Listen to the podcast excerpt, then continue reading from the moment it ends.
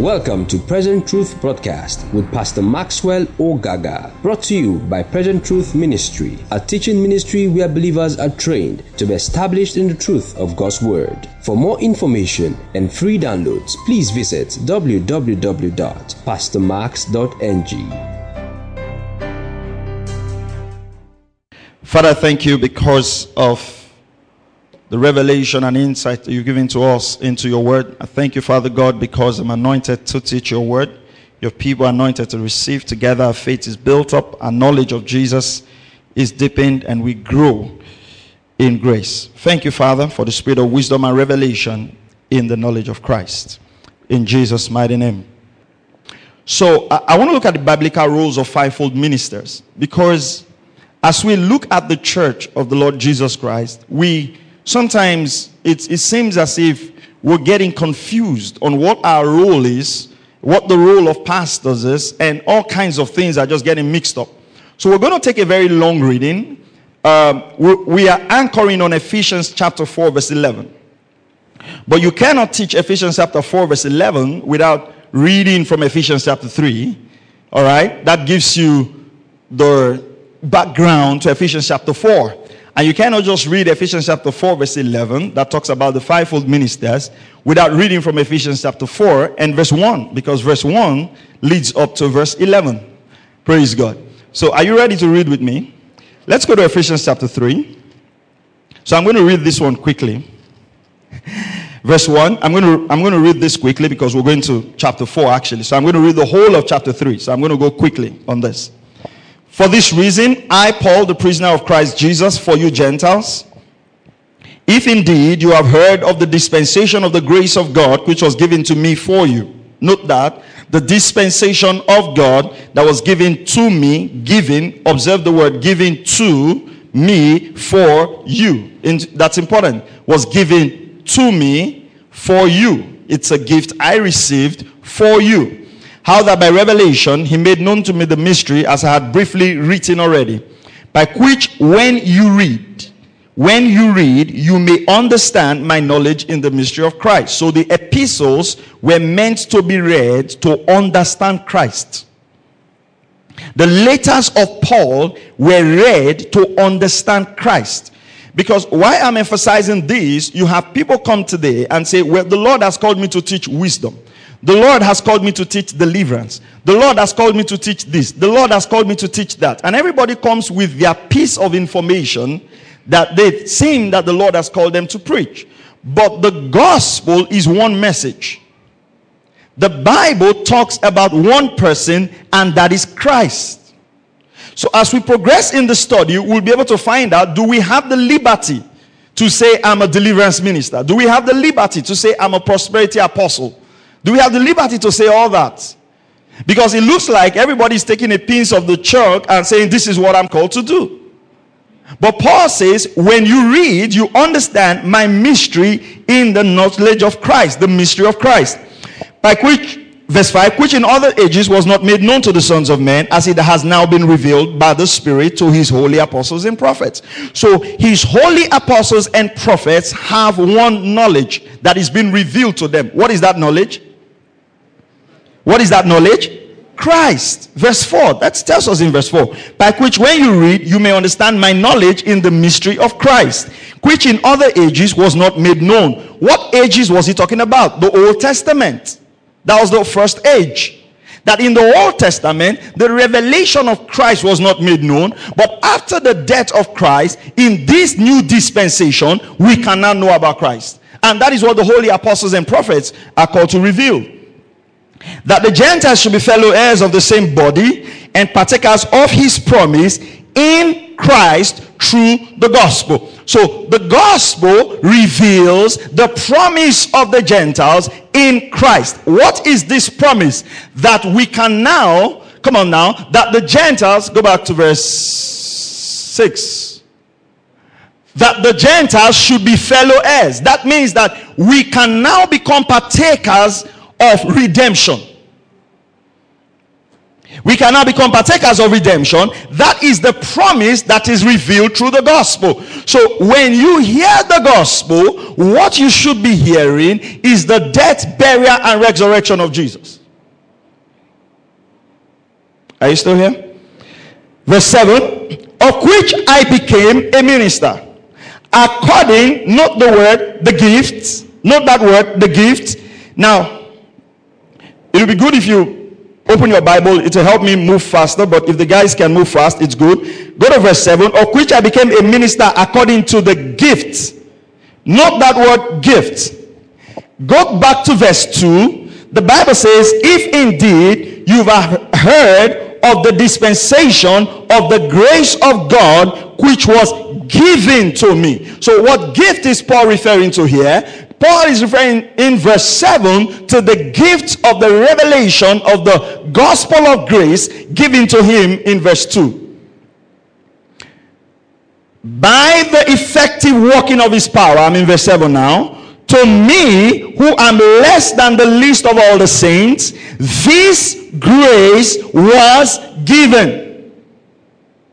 Now, it is important. I'm emphasizing given, gift, given, gift because it's almost looking like anybody can decide to become a pastor.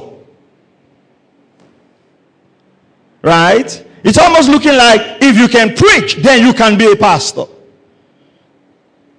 And we haven't helped ourselves because we want our branches all over the place. We get dedicated people that can teach and we quickly ordain them into ministry. And I'm going to emphasize to you this morning that nobody can call you into the ministry. It has to be God's grace on your life. The fact that you can preach doesn't mean that you're a pastor. The Samaritan woman preached to the whole city of Samaria and got them to Jesus. She was not an evangelist. And because we have to keep pastors in all our branches, we quickly ordain very serious people and put them in roles they shouldn't occupy in the first place, and they step out of their place in the body because we just want to fulfill our ambition. We're going to get there. So uh, that's what I'm emphasizing. Paul says in these eight verses we have read, you can say you can hear Paul saying three times, something was given to me. Something was given to me. Verse 8 To me, who am less than the least of all the saints, this grace was given that I should preach among the Gentiles the unsearchable riches of Christ. The message is still the same Christ, Christ, Christ. Nothing is changing. When Paul speaks, he says, What was given to me to teach is the unsearchable riches of Christ. Let's go on and to make all see what is the fellowship of the mystery which was from the beginning of ages has been hidden in God who created all things through Christ to the intent that now the manifold wisdom of God might be made known by the church to the principalities and powers in heavenly places according to the eternal purpose which he accomplished in Christ Jesus our Lord. Right eternal purpose accomplished in Christ, in whom we have boldness and access with confidence through faith in Him. Therefore, I ask that you do not lose heart in my tribulation for you, which is your glory. For this reason, he begins to pray. Now, I want you to look at Paul's prayer. I want you to look at Paul's prayer. Paul said all of this, and Paul begins to pray for the church. Look at the way Paul prayed for the church. Look at the way Paul prayed. And for this reason, I bow my knees to the Father of our Lord Jesus Christ, from whom the whole family in heaven and earth is named. Verse 16, that he will grant you, according to the riches of his glory, to be strengthened with might through his spirit in the inner man. That Christ may dwell in your hearts through faith, that you being rooted and grounded in love, may be able to comprehend with all the saints. The word comprehend means understand so Paul actually is praying for understanding. So you find out that all the prayers of Paul in the New Testament were prayers of understanding.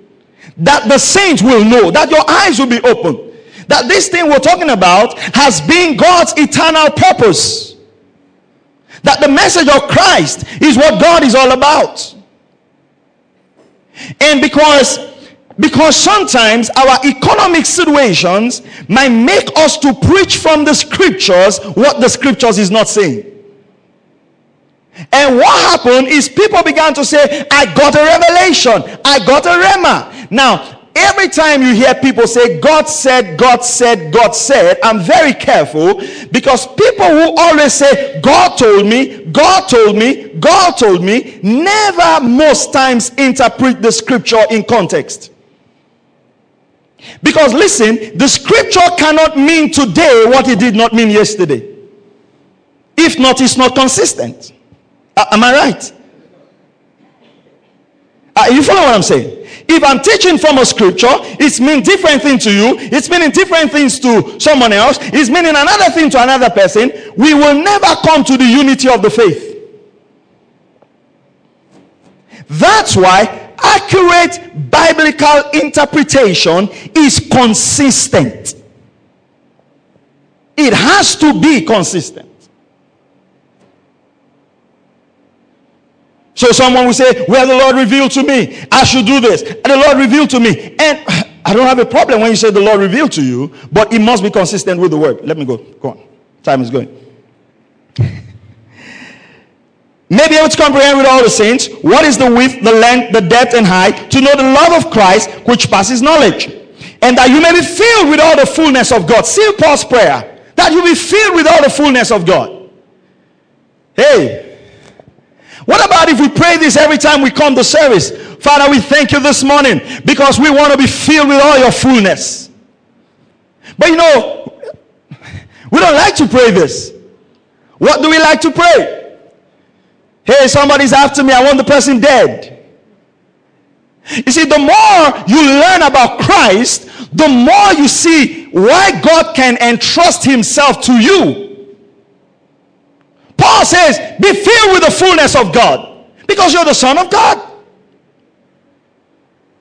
Look at what he says. Now, to Him who is able to do exceedingly. abundantly above all that we ask or think according to the power that works in us. Now, you know I'm laughing? I know all of you know this scripture. I know everybody knows this. What do we use this scripture for?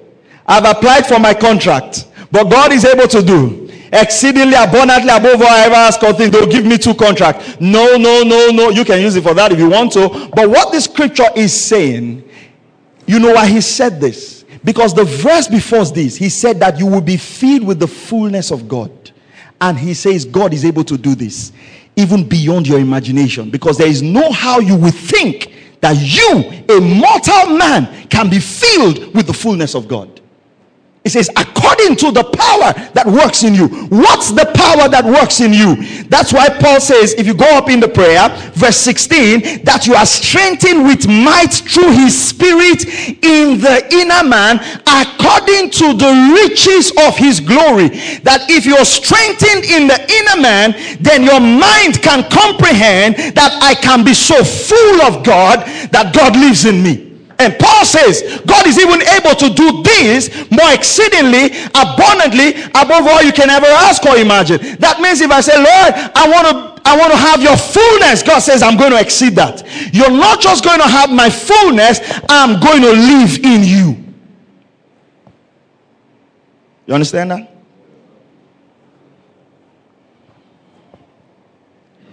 To him be glory in the church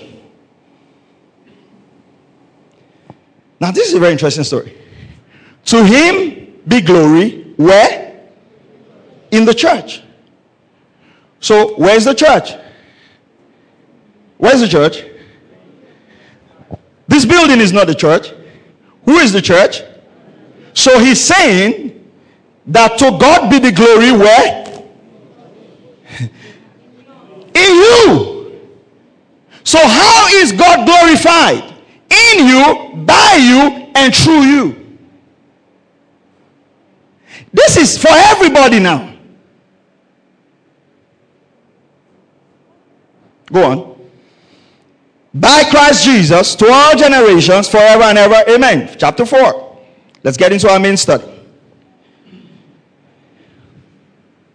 I, therefore, the prisoner of the Lord, beseech you to walk worthy of the calling with which you were called. He's talking to the whole church now. With all lowliness and gentleness, with long suffering, bearing with one another in love, endeavoring, endeavoring, making effort, endeavoring to keep the unity of the Spirit in the bond of peace. There is one body. I want you to note the word. There is one body. And find out the analogy with which Paul describes the church. He uses the term body. This is very important. There is one body and one spirit. Just as you were called in one hope of your calling, one hope of your calling, one Lord, one faith, one baptism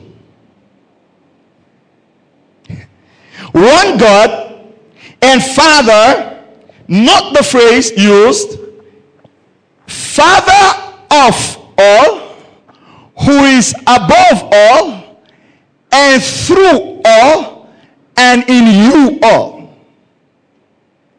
Go back home. Take note of this verse and study it. Note the words of, above, through, in. He is the Father of all. He is above all. He is through all. And He is where? In all. So a believer cannot read this Ephesians 4 6 and still say that the prince of Persia hindered his prayers. That's an ignorant Christian. Because the God you're praying to is not up there, he is in here. Except you have the Prince of Persia here also in your boys' quarters. Someone say, Well, I prayed, and my prayer didn't go through the ceiling. Didn't need to go that way. You are seated with Christ in heavenly places. Listen to me. The key to the new creation is the oneness of God and man. Listen to this. Listen to this. Listen to this. This is the one reason they wanted to kill Jesus. When they took up stones to, to, to, to, stone him, he says, For which miracles do you want to stone me? He said, No, we don't want to, we don't want to stone you for, for any miracle. He says, But you being man, call yourself God. And Jesus says, Is it not written in your scriptures that he called them gods to whom the word came? It's written there. So Paul says that God might open your eyes to be able to understand that God lives in you. This revelation will cure you of sin. This revelation will cure your powerlessness. This revelation will cure you of identity crisis. And Paul says, the one God and Father of all, who is above all, and through all, and in you all.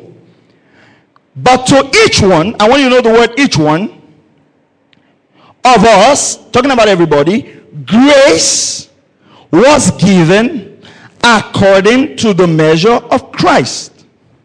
Now, everybody is got the grace according to the measure of Christ. Okay, so go to First Corinthians chapter 14. First Corinthians 14. Uh, where are we now? Go with me to First Corinthians chapter 14. I want us to read verse 26. First Corinthians chapter 14. Are you learning something already? First Corinthians 14 26. How is it then, brethren, whenever you come together, each one of you has a psalm, a teaching, one has a tongue, one has a revelation, one has an interpretation. Let all things be done in be done for what? Edification. Meaning that when we all come together, what's happening? When we all come together, there is something in you that can edify. The word edify is the Greek oikodomia. It means to build up the whole body. O I K O D E M E. To build up. That means as you're sitting there right now, there is a measure of Christ in you that should build us up. Not just the pastor.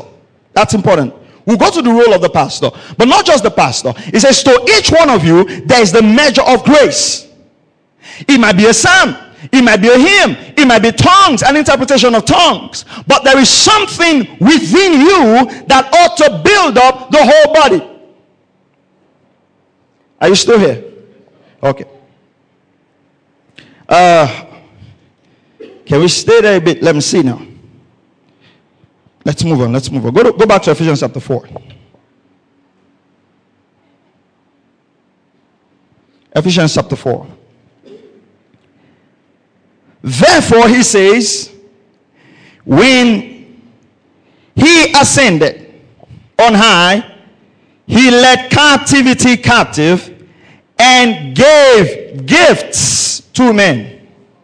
He gave gifts to men. I want you to observe the word men. Because, and I want to say this sometimes the way pastors have, we pastors have put ourselves, it is almost looking like we are more spiritual than everybody else. And what happened is that because we were, uh, we positioned ourselves that way, it's almost like your pastor has to do this for you. Your pastor has to do this for you. And it's almost like, oh, I tap into the faith of my man of God. I tap into the faith of my man of God. Well, your man of God is using the same faith that's found in the word. And what a genuine pastor should do is to teach you till you can be so independent of him in your relationship with God. Are you following what I'm saying now? If I'm coming to church and everybody's trying to touch my garment, everybody's trying to go stay where my my car's parked and getting miracles, it's beautiful. It's beautiful for me. Because, because then the spotlight is on me. It's beautiful for my ego. It's beautiful for me financially. But it's not God's plan for the church. I said it's not God's plan for the church. God's plan for the church is that you are taught so that when sickness shows up in your house, you do the healing. You know the testimonies I like in church? I like testimonies in church. When we come to church, we can ask people, oh, okay, so how many people did you heal during the week? And this one say, well, I hit seven, I hit two, I hit five, I hit six. Oh, I raised the dead. Fantastic. She's not like, oh, the child is dead. Oh, let me go and call my pastor. Let me go and call my pastor. No, no, no, no. God lives in you. You are, you are to be taught until you become aware, until you become matured to the point where you don't need me. I mean, in the in the sense of it. So I'm not saying that you now say, Oh, Pastor, I'm not coming to church again. I am matured. No. but it is a body. Now, this he ascended, what does it mean? But that he also first descended into the lower parts of the earth. Verse 10 He who descended is also the one who ascended far above all the heavens, that he might fill all things. Now, I want you to go to the King James Version. I want to show you something. Go to the King James Version, verse 11. King James. Now, if you if you observe this, now the King James is a very fantastic translation, but the New King James they have a bit of uh, maybe let, let me say a bit of improvement in the translation. That's why I like using the New King James. Now, I'm going to show you. You find the difference right now. The scripture says, "And he gave some apostles, and some prophets, and some evangelists, and some pastors and teachers." And he gave some. But the real rendering of that place of that verse of scripture, Ephesians 4:11, is that he himself gave. So if you go to the New King James Version, you will find that alteration there. Go to the, the, the New King James. And there's a reason for that. There's a reason for that. New King James. And he himself. Now, this is very important. Because it is Himself that can give gifts to the body. And he himself gave some. Now, if I say I give some people in church this white handkerchief, it means not everybody has the white handkerchief. Am I right? Come on, am I right? So he says he gave some to be apostles. So that means not everybody is an apostle. He gave some to be prophets, some evangelists, and some pastors and teachers. Now, some theologians says it is fourfold ministry. The pastors and teachers is one one gift. Whatever. If it's fourfold, if it's fivefold, we know we have apostles, prophets, evangelists, pastors, and teachers. Now, this is important. This is important. Not everyone is an evangelist. Not everyone is a pastor. Not everyone is a teacher. Now, when I was growing up in ministry, uh, sometimes you find people say, Well, I was an evangelist. And after 10 years, I became an apostle. And after another 15 years, I became a pastor. Okay, well, no. Evangelist, pastor, uh, how do they go in now? Uh, apostle, then end up as prophets. And then when you're the real prophet, you end up as major prophet. Major one. Now, very few people talk about the teaching ministry. Very few people. Because the teaching ministry is not very popular, but it is what grounds the church. So you find that Bible teachers are highly underrated in the ministry gifts. They're highly underrated. What are the two most celebrated gifts? Apostles and prophets.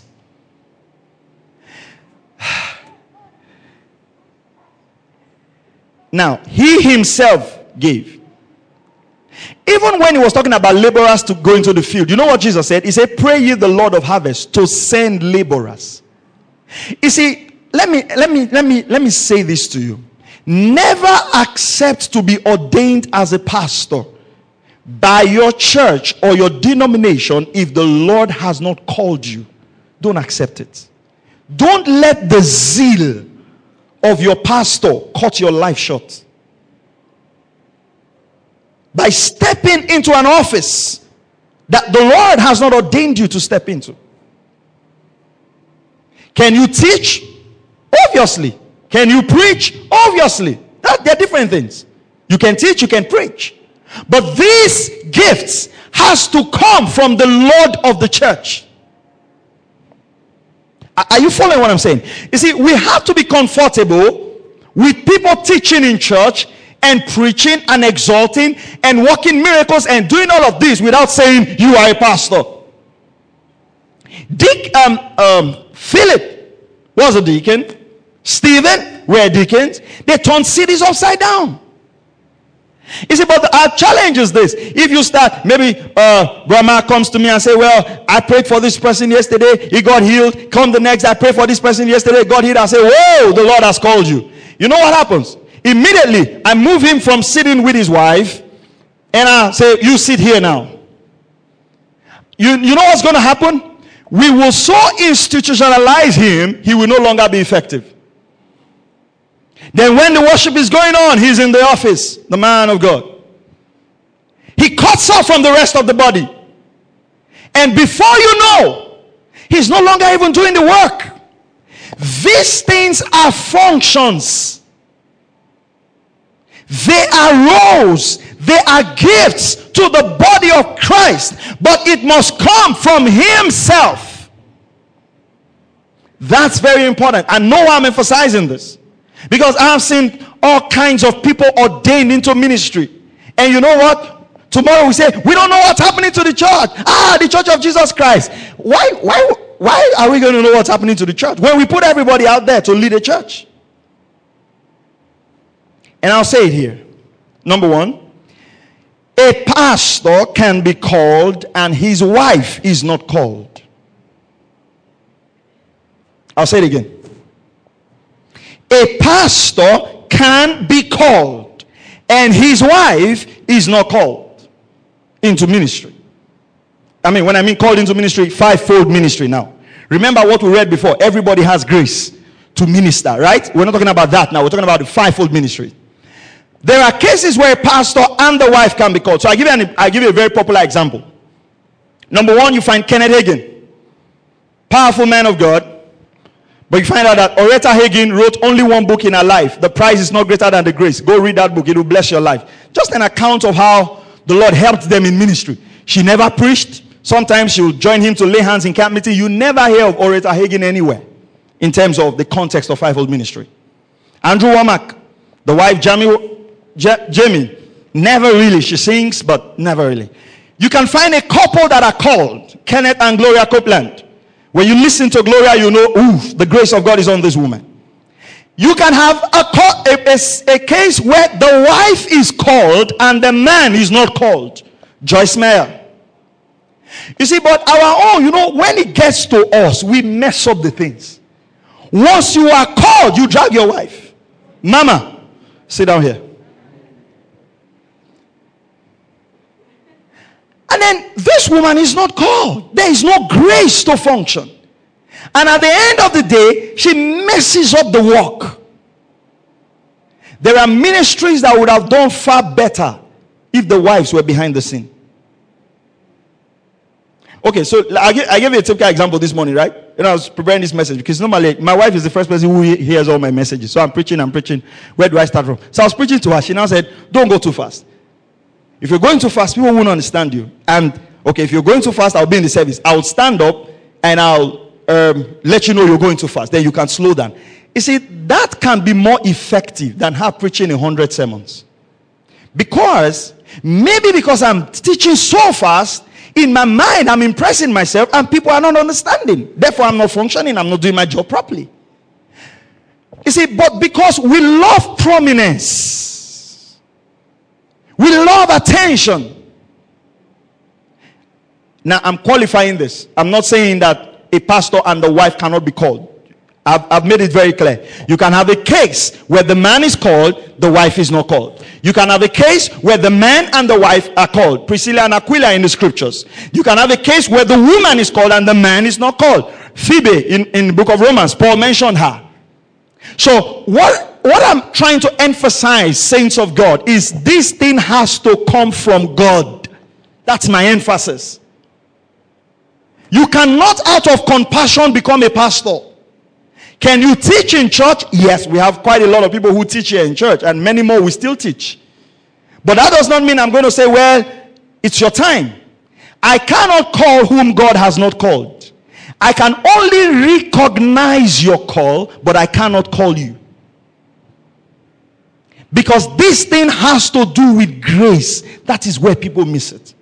It takes grace to lead people. It takes grace. You have all kinds of people who come to church. You know, we can't stop you from coming to church. Except, we can't stop you. You know, there are people who come to church for five years, they do something like they've never been to church. And then they come and say, Oh, Pastor, I'm sorry. What will you say? Go away from me, workers of iniquity. No, you won't say that. You have to love them. It takes the grace of God to be hurt by people and still love people. One of the reasons I told myself I'll never become a pastor was I saw the way people treated my dad. Sometimes take our money for food, help people, feed people. Tomorrow you go out in the street and you hear all those people say all kinds of things against him. It was very hurting as a child growing up. And I said, I'll never become a pastor until the Lord put the call on. Most of the people you find are genuinely called, maybe 85% of them will tell you they never wanted to become a pastor. So, what they are doing must be a function of what? Of grace. You cannot buy this grace. It has to be given to you. It's a gift from God. Okay, so let's go on. Now, for the equipping of the saints for the work of ministry, for the edifying of the body of Christ. I want to stop here because I want to lay foundation today and I'll continue during the Bible studies and next uh, Sunday that is teaching the upper Sunday. I want you to see two things here because why did God give this gift? This is very important. We're going to spend a time on this verse. But I want to show you again why it's good to read different translations. Go to, now if you read this, for the equipping of the saints for the work of ministry, does it make sense? It makes sense, right? Equipping the saints to do the work of ministry. Hello, come on, come on, just stay with me. We'll soon close, right? Now, for the edifying of the body of Christ. Now, that means there are two main functions. He said, till we all come to the unity of the faith. That means there are two main functions, listen, of not just teachers. This is where it is important. The whole of the fivefold ministry are to do these two things. The prophet is not just to call your case number. The prophet is to do what? Equip you for ministry. The evangelist is to do the same. Because what we found out is that we find that this is more left for teachers. And so we say, well, my, my own, I'm not into teaching. I'm a prophet. No.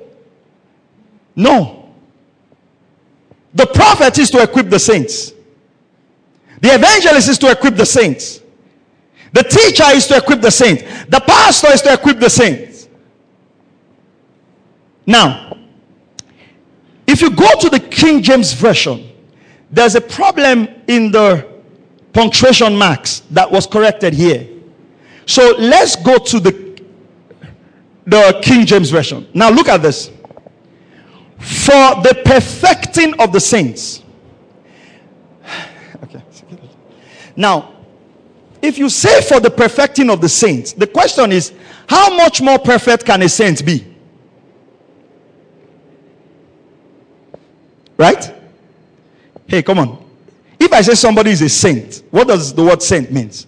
It's a perfect person. Are, are you following this? Come on, are you following this? For the perfecting of the saints, then there's comma there. For the work of ministry, there's comma. For the edifying of the body of Christ, then there's that colon. Now, if you look at this punctuation, it looks like the main work is for the perfecting of the saints. Then number two is for the work of the ministry and then for the edifying of the body of Christ. But this doesn't work because the saints are already perfect in Christ Jesus. So what you're doing is not perfecting them, you are equipping them with the knowledge of their perfection so they can do ministry. Do you understand that?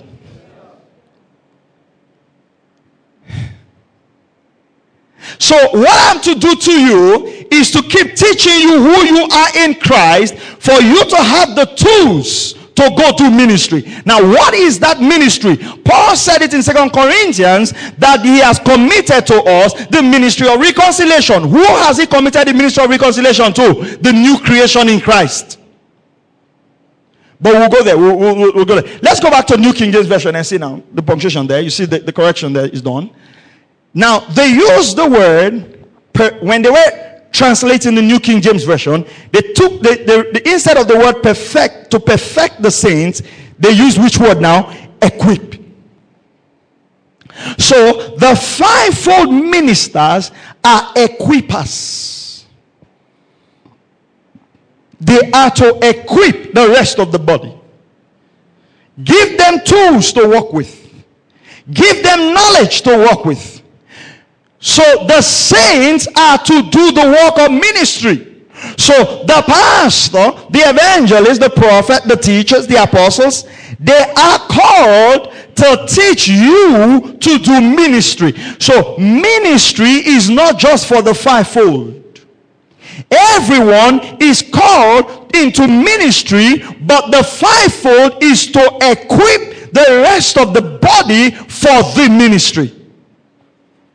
Do you get what I'm saying? So, my role primarily in your life is to teach you. That's my role. And listen, I want to qualify this now not to teach you entrepreneurship. That's not my role. What's my role?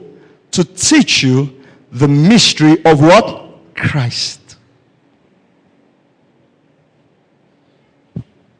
Because we are almost turning the church to a personal development center. Which is, if we're not careful, we'll miss the mark again. Right? It's good. Once in a while, we touch some of the subject, but every Sunday morning, we can't be teaching you about goal setting. That's not the knowledge of Christ. Every morning, we can't be teaching you about planning. Every morning, we cannot be teaching you how to start a business and grow it. That's not the knowledge of Christ. What I should spend time teaching you is the death, burial, and resurrection of Christ. What did Jesus accomplish on the cross? Who are you in Christ? What rights and privileges do you have in Christ? Listen, listen, not just to solve your problems.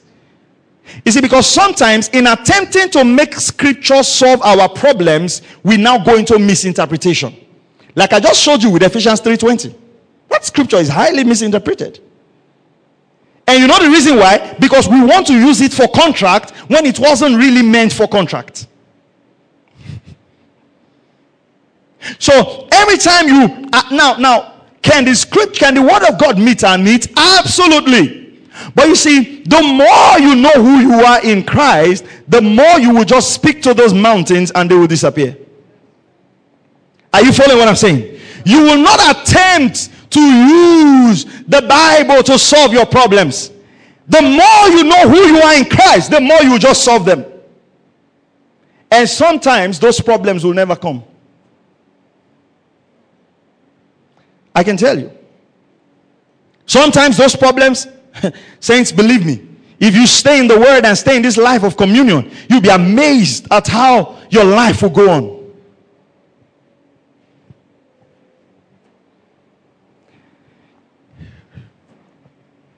Let's go on quickly. I just want to wrap this up. No man can call you into ministry, God has to. Now, let's go to. Um,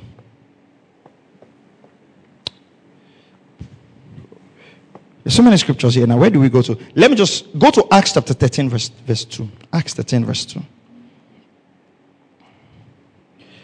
Because, you know, sometimes I, I, I'm having conversation with pastors. I remember one time I was I was still coming up then, and uh, um, Acts why you turn to Acts 13. This is free story. Why you're turning the Bible? Acts 13 verse 2, free story.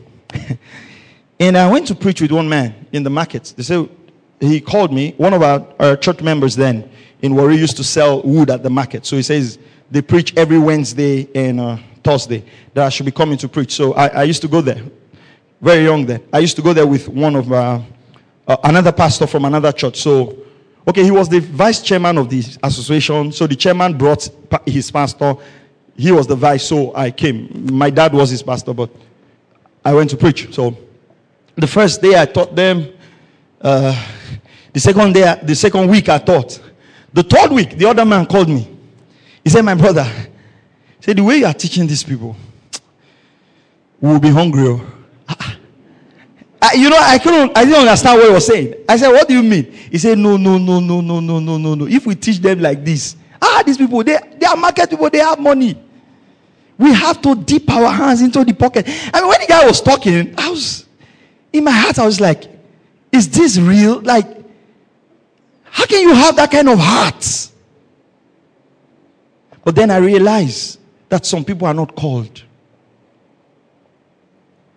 So I said, sorry, I won't be able to do that. He now said, ah.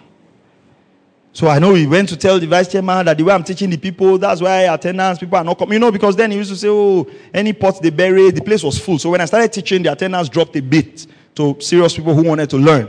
So they told the market people, they now say, ah, the fellowship will fall if I keep teaching. So I said, no problem.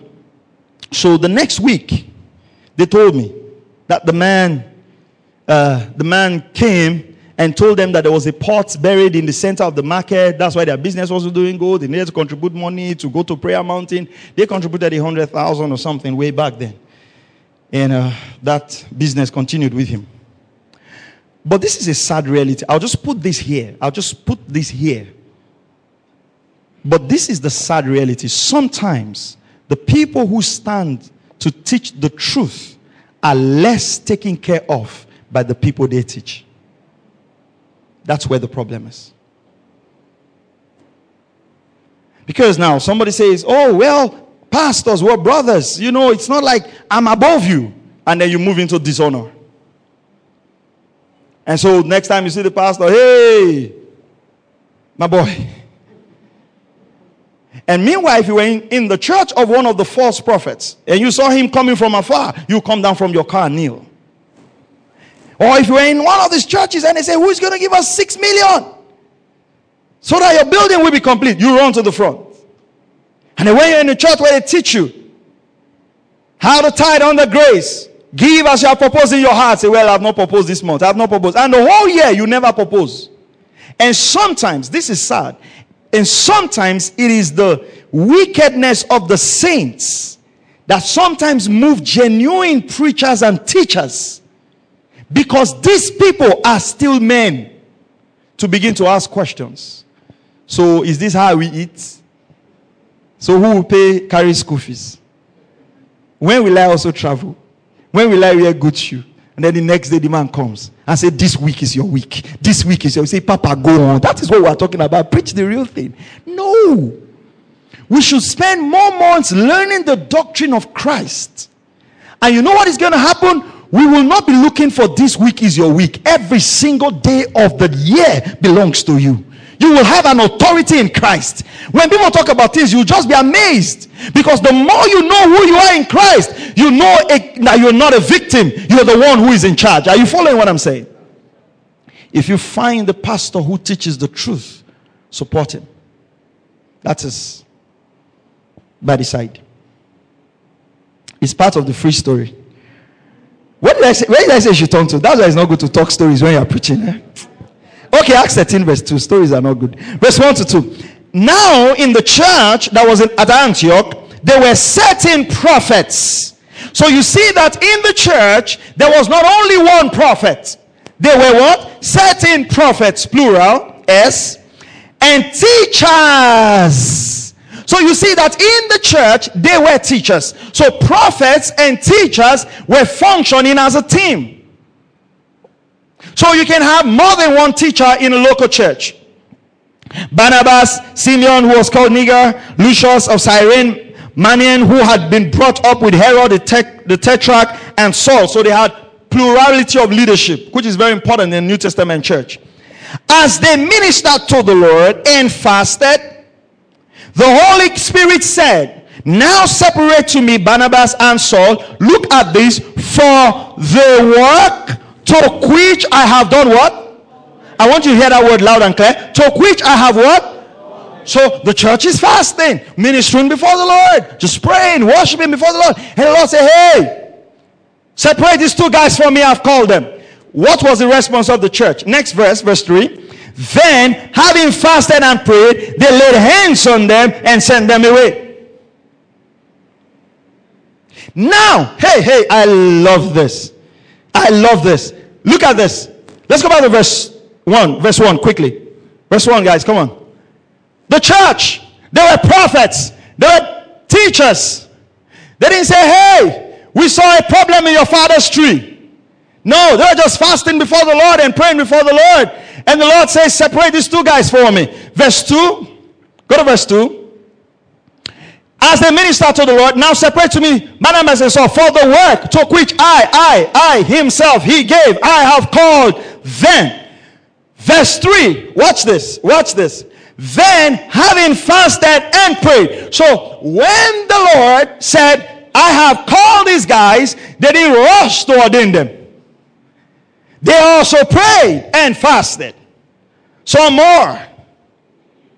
Now, look at this and laid hands on them and sent them away. Verse 4. So, being sent out by the Holy Spirit. No, it wasn't the Holy Spirit who sent them out. Who sent them out? The church. But the next verse says they weren't sent by the church, they were sent by the Holy Ghost. Because the church the prophets and the teachers were now representatives of Christ to them. And you see how in verse 3 and in verse 4, there's no difference between the church sending them out and the Holy Ghost sending them out. The reason was because the sending out was initiated by the Holy Ghost. So the Holy Ghost took ownership of sending them out. So the question you should ask your pastor are you actually sent by the Holy Spirit?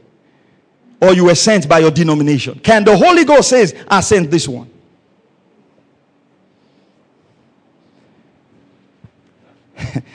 Can I share a testimony with you? Funny testimony, but very interesting. When we started church, when we started this church, um, our, a minister came to me. Someone left his church to join us. He wasn't very happy about it. And uh, he came, came to the house. He was very angry. Oh, this, then. So I apologized. I said, well, you can announce in your church that nobody should, should come here. It's fine. Uh, and when I started church, I didn't take. I think I preached in just one or two churches in town. I didn't take invitation because I observed that after I preached in churches, when people knew I had a church, they were coming, so I, I didn't take any invitation to preach in town. So he was leaving. He was very angry that day, very angry. He was leaving. So he, he drove off.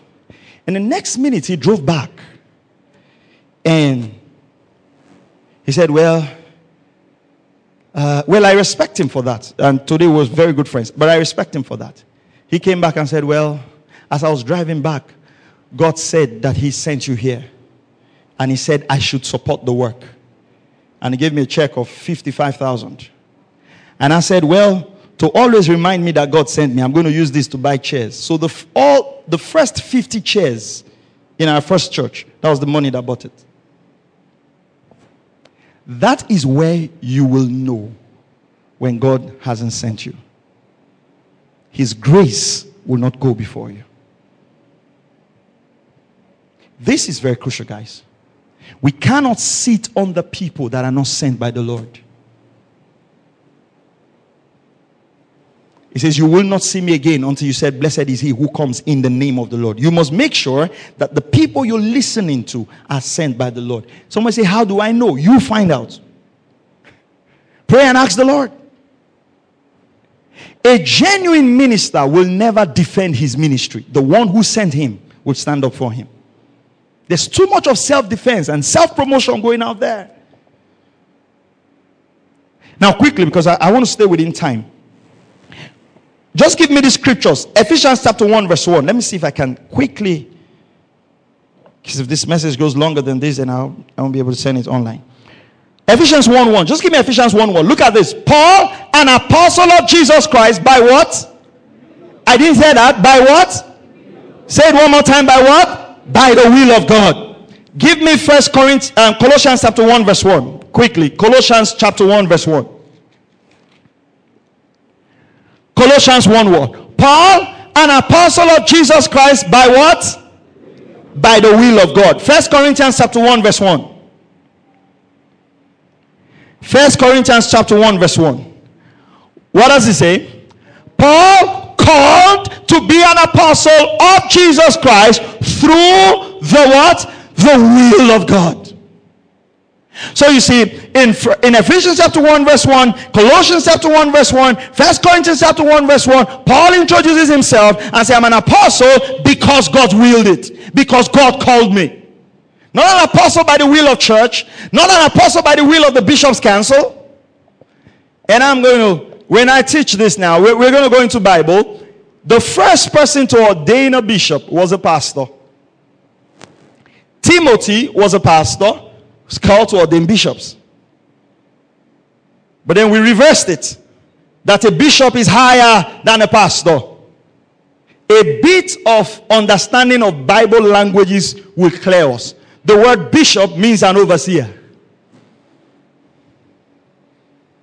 But you know, when we have bishops, then you wear the cassock, then you wear this, and it looks like an elevated title. And, and some of these things will tint our religious understanding, but please bear with me. I have to just teach what I see in the scriptures.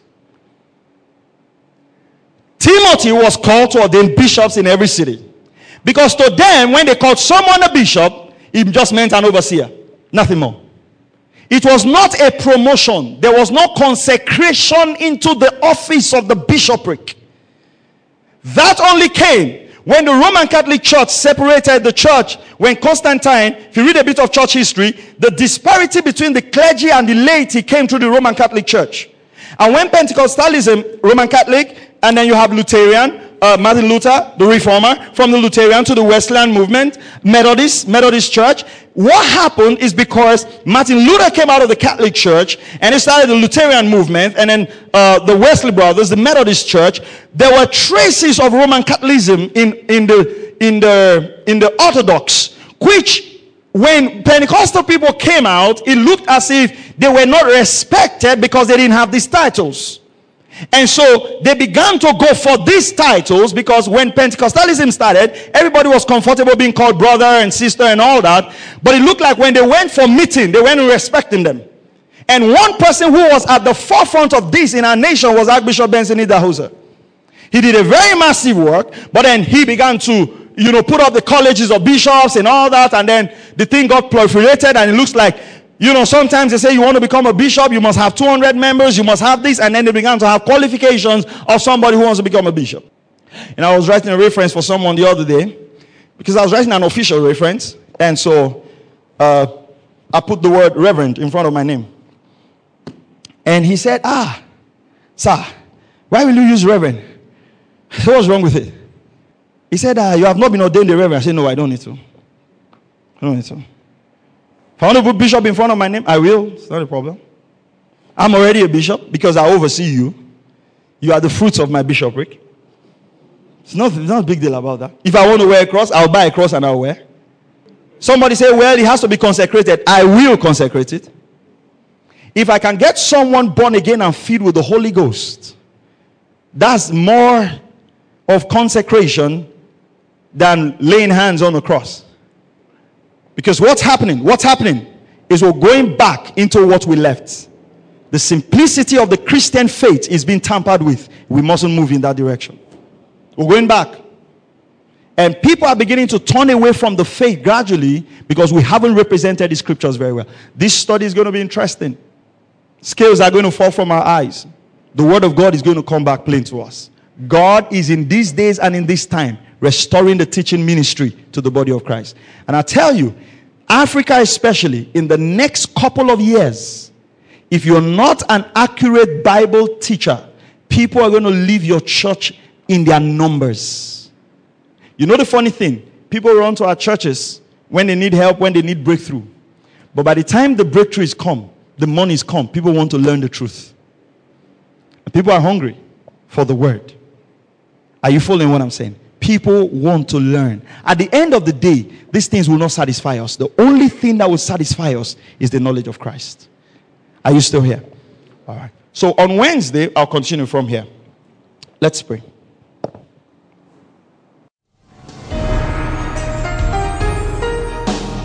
Thank you for listening to Present Truth Broadcast with Pastor Maxwell Ogaga. For more information and free downloads, please visit www.pastormax.ng. We would also like to hear from you. Send us an email info at pastormax.ng or call 0805 888 7575. God bless you.